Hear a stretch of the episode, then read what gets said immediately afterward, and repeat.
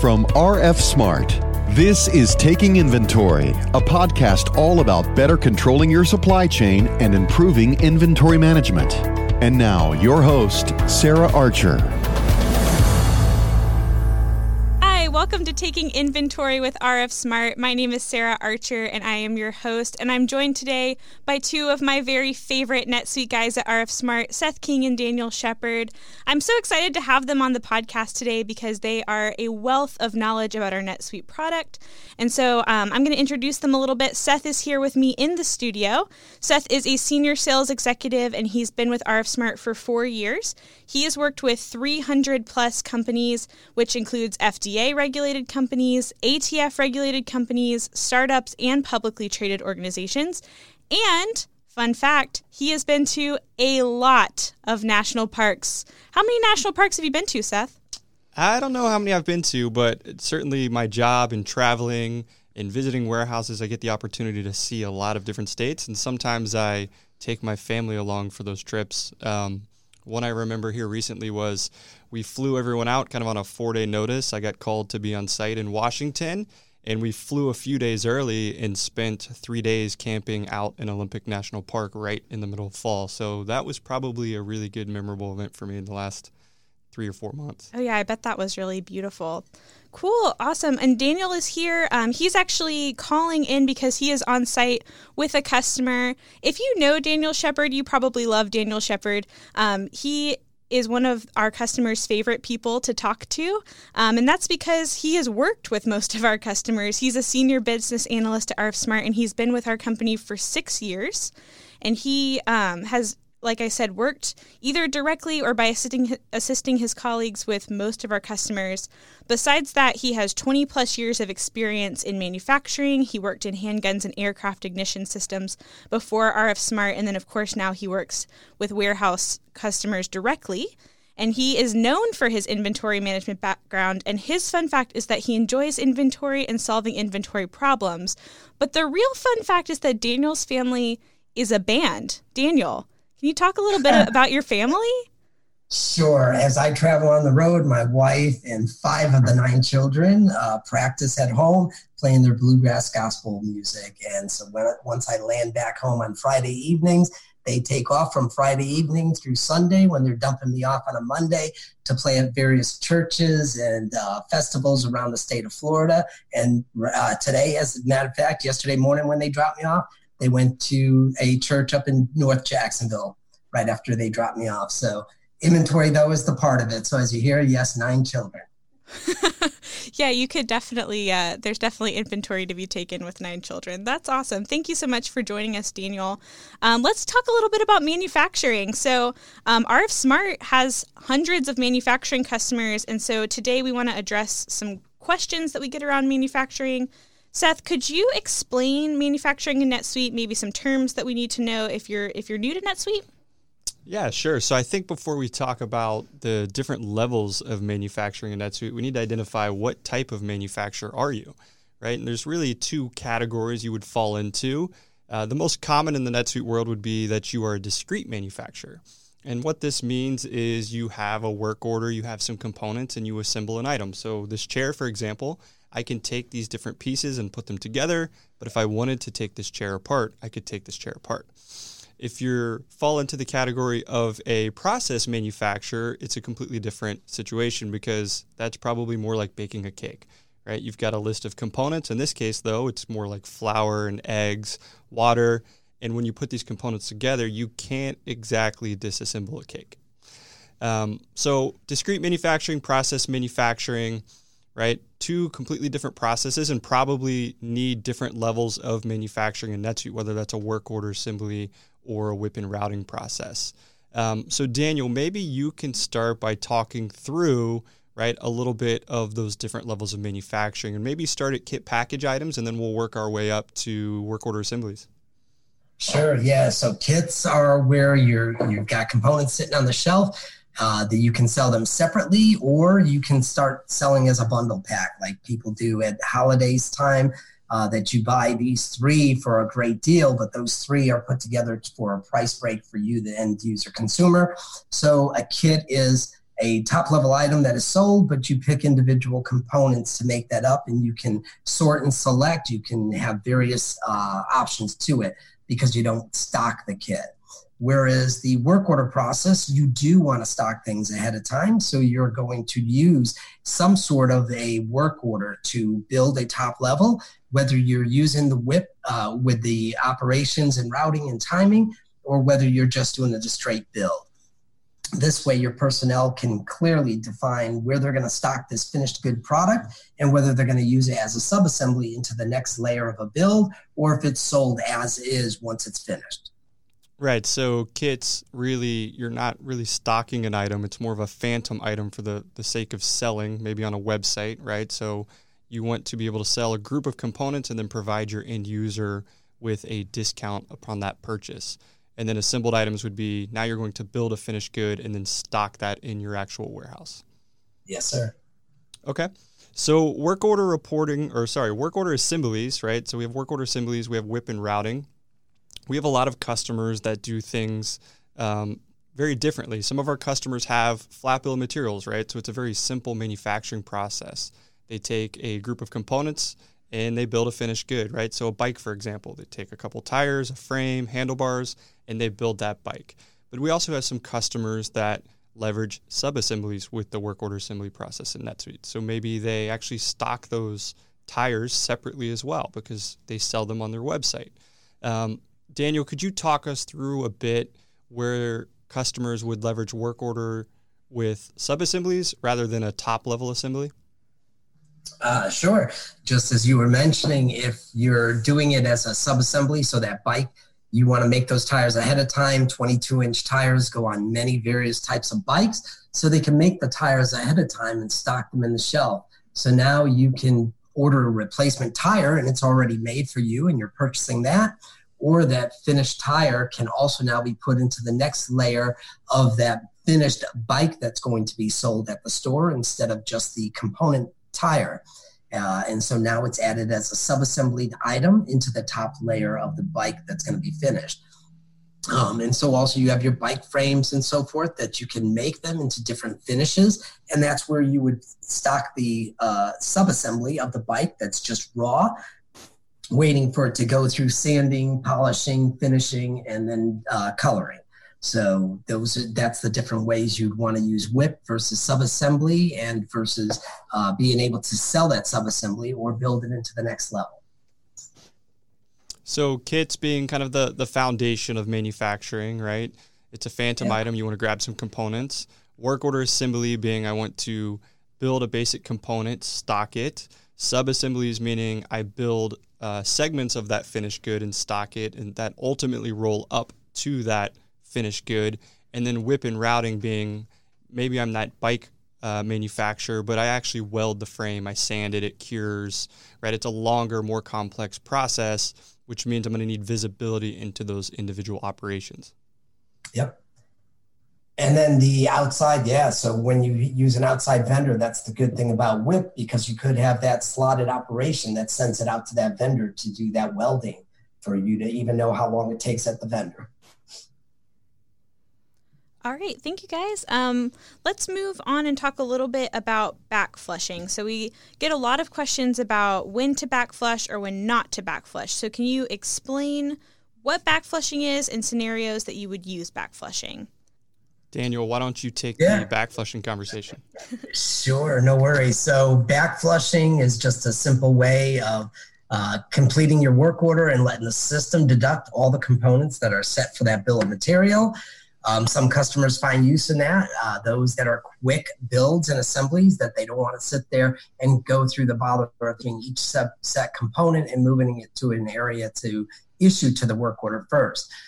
Other customers that would rather not, they would rather control where the inventory sits within their organization they will do the issue to the work order so that they can move it out of their stock bin so that their inventory is perfect at all times in the system. Because otherwise, if it takes five days to build a product, the system will not deduct the components used in it until five days later. Whereas if you issue to the work order, it's an immediate movement of inventory. Your inventory is solid within that bin or location within the warehouse. Daniel, is there a case where you may want to issue only some of the components from that work order, but you may want to backflush things like the screws and the bolts and the small widgets? There is. So yeah, manufacturers that use those small type of components with a Kanban type system at their work assembly, they'll just backflush those smaller ones, issue the larger ones out of their stock area that they don't have room for on the floor. So you can in NetSuite delve it out either way that you can backflush what's not issued um, you can backflush everything or you can issue everything. Uh, it does come in handy though with the smaller components, like you mentioned. And where would you say? I'm kind of curious, right? So we've both worked with a lot of customers, and um, when would you determine it's smart to have work orders with multiple sub assemblies that you then build and stock to roll up to that top level assembly? And when would you determine, you know, this manufacturing process is really long, it's not always static maybe I need to transition to WIP and routing. And that's something you've been very good about in identifying in our customers. And you've even actually convinced some of our customers to purchase that WIP and routing module in NetSuite because it was going to streamline their manufacturing process. Sure. Um, the WIP and routing really comes into it. it is that higher level of NetSuite, so they even have to upgrade NetSuite besides our product. But this is where you want to capture the time that the personnel take to build that product where you want more finite operation system that you say okay first it goes to uh, pick components then the next level is sanding down the items that are going to be used in the build etc um, using the subassembly method, this way you can build your subcomponents ahead of time and not have to wait for the whole work order to be released out to the floor. So if you've got an item like the bike tires that you mentioned earlier, and it's used on many various finished bikes, you would want to build these ahead of time because you're always going to utilize them. So you would use that subassembly build, stock it into a bin so that now your next layer of your build work order, you can pull that finished item and start using it while you're pulling your other components for the next step. Um, lots of customers look at it that they have to jump into WIP right away unless they're truly set up in NetSuite all the way with all their accounting background features WIP does become a challenge for some, so they need to be extremely careful in what they're doing. Yeah, so let's actually talk a little bit about WIP. Um, first of all, Seth, can you define WIP for us? Sure. So WIP would be work in process manufacturing. So as Daniel mentioned, right? Generally, this is a process where you're going to start tracking things like machine runtime, actual labor spent on an assembly.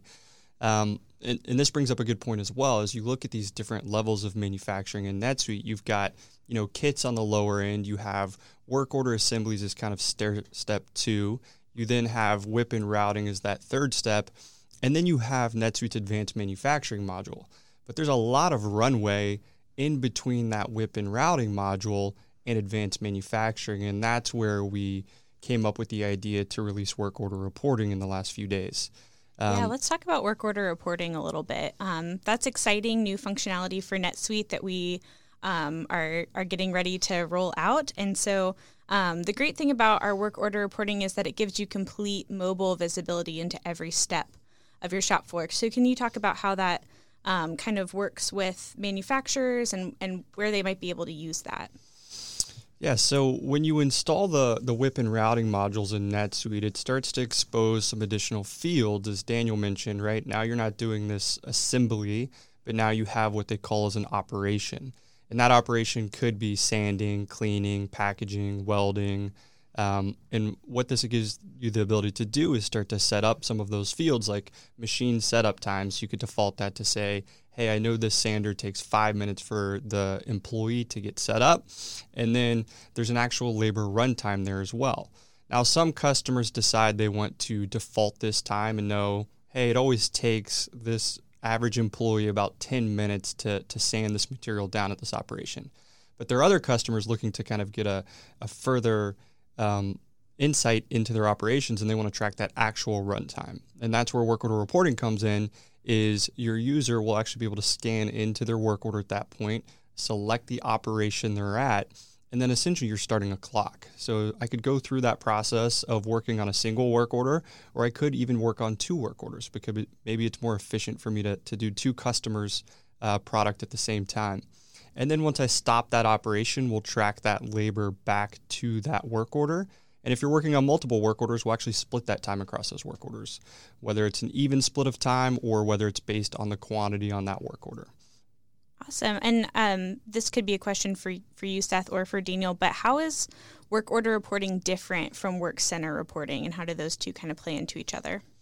Yeah, so work center reporting has been out for uh, some time. Um, it was more of a kiosk version um, tool, so you would run this more on a terminal or a desktop out in the warehouse. And what we found was a lot of customers in their manufacturing processes either didn't have the equipment or the space for a full desktop application or kiosk out on the floor. So a lot of those existing customers came to us and said, hey, it'd be great if we could leverage these devices or mobile devices out on the floor to then start to track this labor. As part of that rebuild, um, we also went ahead and added some new features to that um, to be able to, to do things like splitting time across multiple work orders, support for lots and serials, and generating those labels uh, at the end of the process. So it sounds like if you have Work Center reporting now, you're a good candidate for work order reporting. Are there any other scenarios that maybe work order reporting could work into your um, into your business? Yeah, so I think the first thing you have to ask yourself is, you know, do you use the WIP and routing modules of NetSuite? If that answer is yes, then you should certainly explore work order reporting.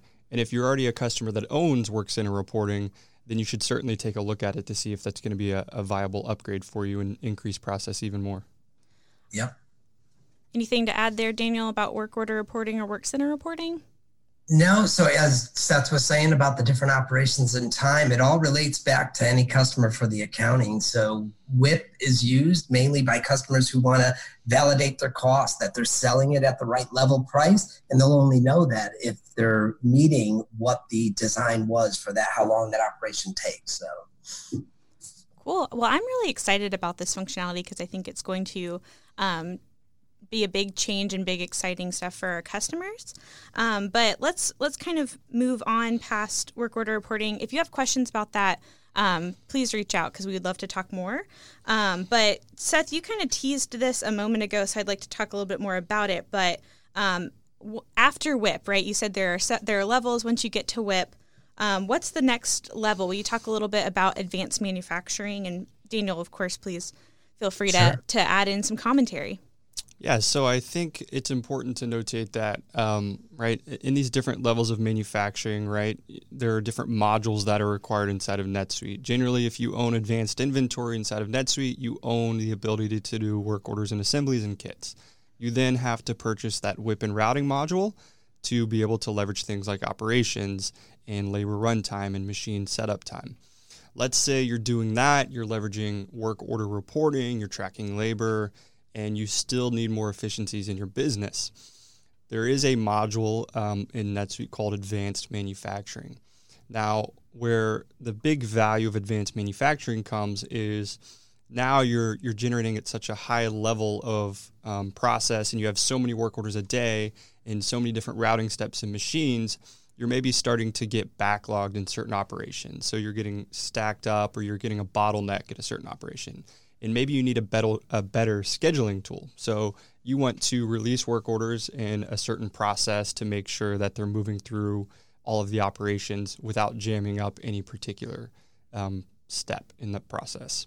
And Daniel, I know you have uh, a fair amount of experience from being out in the field and working with advanced manufacturing customers.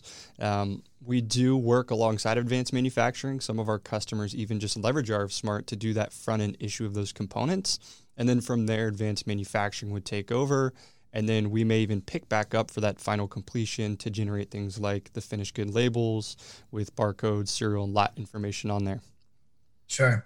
The uh, customers that are using the advanced manufacturing also what it helps them with is the future forecast for planning and bringing materials in. So you're not bringing it all in today when you don't need it for another six months. It will lay that out for them in more of a line. So it's got a lot of different reporting tools that add on to what NetSuite's got. Um, for the manufacturing side. And then also, if you change the schedule midstream, it will then take care of changing, moving out, or moving in those requirements And so it just it adds that layer of help. What it doesn't do is lead anyone through their warehouse in a logical path. And this is why customers rely on the RF Smart functionalities to lead them down that pathway through their warehouse to get their components and so forth. And while we're talking about components, I just thought of a question, Daniel, and it comes up often, right? So we talk about bill of materials, and you know, certainly uh, in the process of picking for a work order assembly, right? We're consuming materials based on that bill of material, but as you know, in WIP and routing, you can actually over issue components, and you also get the ability to to do scrap and some additional um, logic there in WIP and routing. Can you maybe talk about the scenarios where um, WIP would provide that extra flexibility and what to look for if you're that type of customer as to when you're going to want to over issue components and how that would work? Sure. Uh, yeah. So just to be clear for anyone, that the scrap section of NetSuite that calls out scrap on its work order completions, it's actually scrapping the costing and the finished product, not the subcomponents that might be bad. So the customers that are trying to, they don't want to issue exactly 100 pieces to the work order. They know they use extra because of scrap through the process. So they will use work order issue and issue 125 pieces. This way, their stock inventory is straight. It's already lost 125 by the issue. And now the floor, if uh, all 25 uh, that they're guesstimating is going to be scrapped. They don't have to write it off as inventory adjustment. It's already been issued through the work order and taken out of the general ledger. The part where if there's any extra left over, then they can make an inventory adjustment increase back to their area and transfer that back to their stock room. Um, and so that's the biggest level of the uh, scrap part that customers like the utilization of NetSuite doing.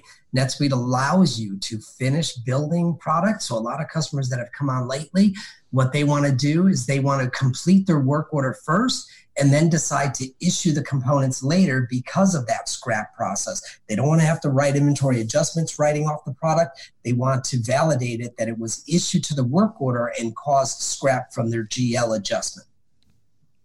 Great. So I know we have I've worked with quite a few customers, class 2 medical device customers, ATF regulated customers and you know as I'm doing demonstrations for clients and walking them through these processes, there's always the same question, right? I need traceability through that process, right?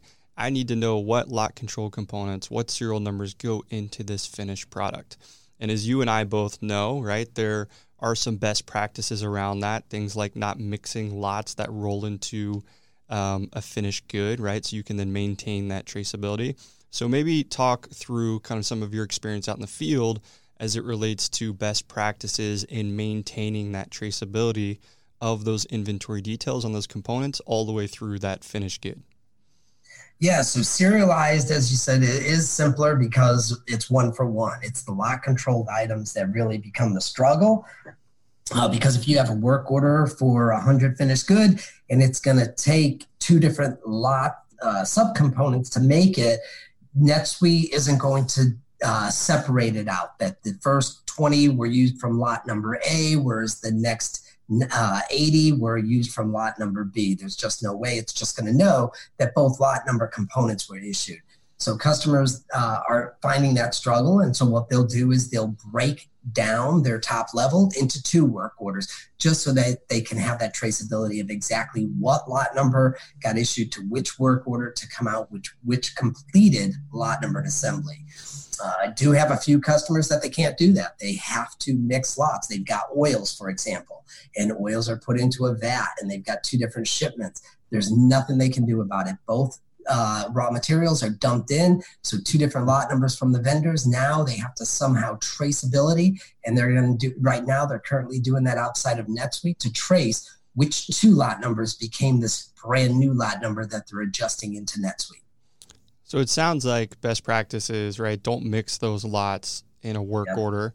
You still will still have visibility if you do mix lots in a work order, but if in the case of a recall, right, you're generally led to recalling a much larger group of product, right? Because if you do build 100 finished goods, you're not going to know which 50 contain that lot that may have been compromised.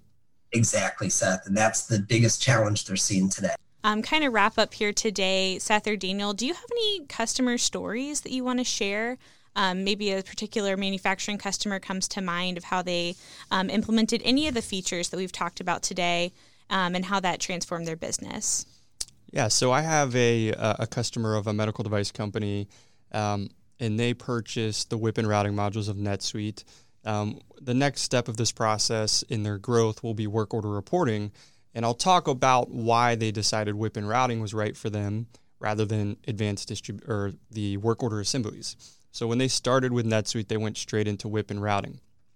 Now, their process is they bring all of these components in and their raw materials, things like gauze, um, packaging materials, and various medical device kind of small instruments and widgets. And they custom pack these um, into different containers for surgeons and doctors. Now, it's not just a process of grabbing these components and putting them in a box and sealing them. It's a pretty in-depth process. Um, now, as you can imagine, right, if I have a, a box of gauze and um, I have different versions of gauze that are all different SKUs, when I grab those components to go push them into a clean room for this manufacturing process, I still need to know what lot and component that is. So they actually did some really uh, cool customization of the product at that point to, to print custom labels out on mobile printers um, and then label those materials before they go in this clean room. So this kind of starts that process of WIP, right? So that's that issue of components out in the warehouse, grabbing those materials.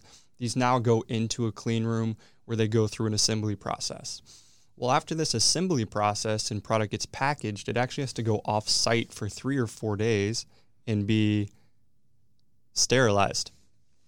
So, as this product goes off site, um, they wanted to be able to track well what work orders are off site right now. And they didn't want to set that up as a location or a bin and, and try and transfer this inventory. So, one of their routing steps was this sterilization process. So they kind of were able to set up that time and how long that would take of three days. So then if a customer was to call in and say, hey, where is my product? I need it, they could look in that longer manufacturing process and tell that customer, hey, we're expecting your product back from sterilization in one day. So that was a really good use case of WIP and routing and how they set up those routing steps to gain visibility into their manufacturing process. Awesome. Daniel, do you have any stories from the field you want to share?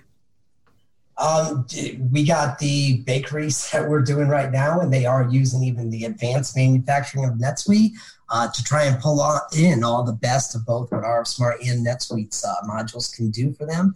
Uh, they do. They have had some customizations where they make their baked goods and they need to know by hour. Because of course like seth mentioned earlier if they made 20000 pies for example they don't want to pull back 20000 they can now solidify it to which ones were made within the hour from 9 to 10 a.m from 10 to 11 because of their date code sequencing of that finished lot. So um, it's been a really good uh, uh, module for them to leverage for both of us the newest one that I've got coming on is going to do a similar process that Seth just mentioned of his, which uh, may even bounce off of Seth some different things that they rolled out because it definitely sounds like they want to be able to, from the field, you, the sales rep, who that customer is going to call first, you're able to look in your NetSuite system long range and say, okay, it's at operation 20. So the next three, it, it should be down to you and ready to ship to you in five days.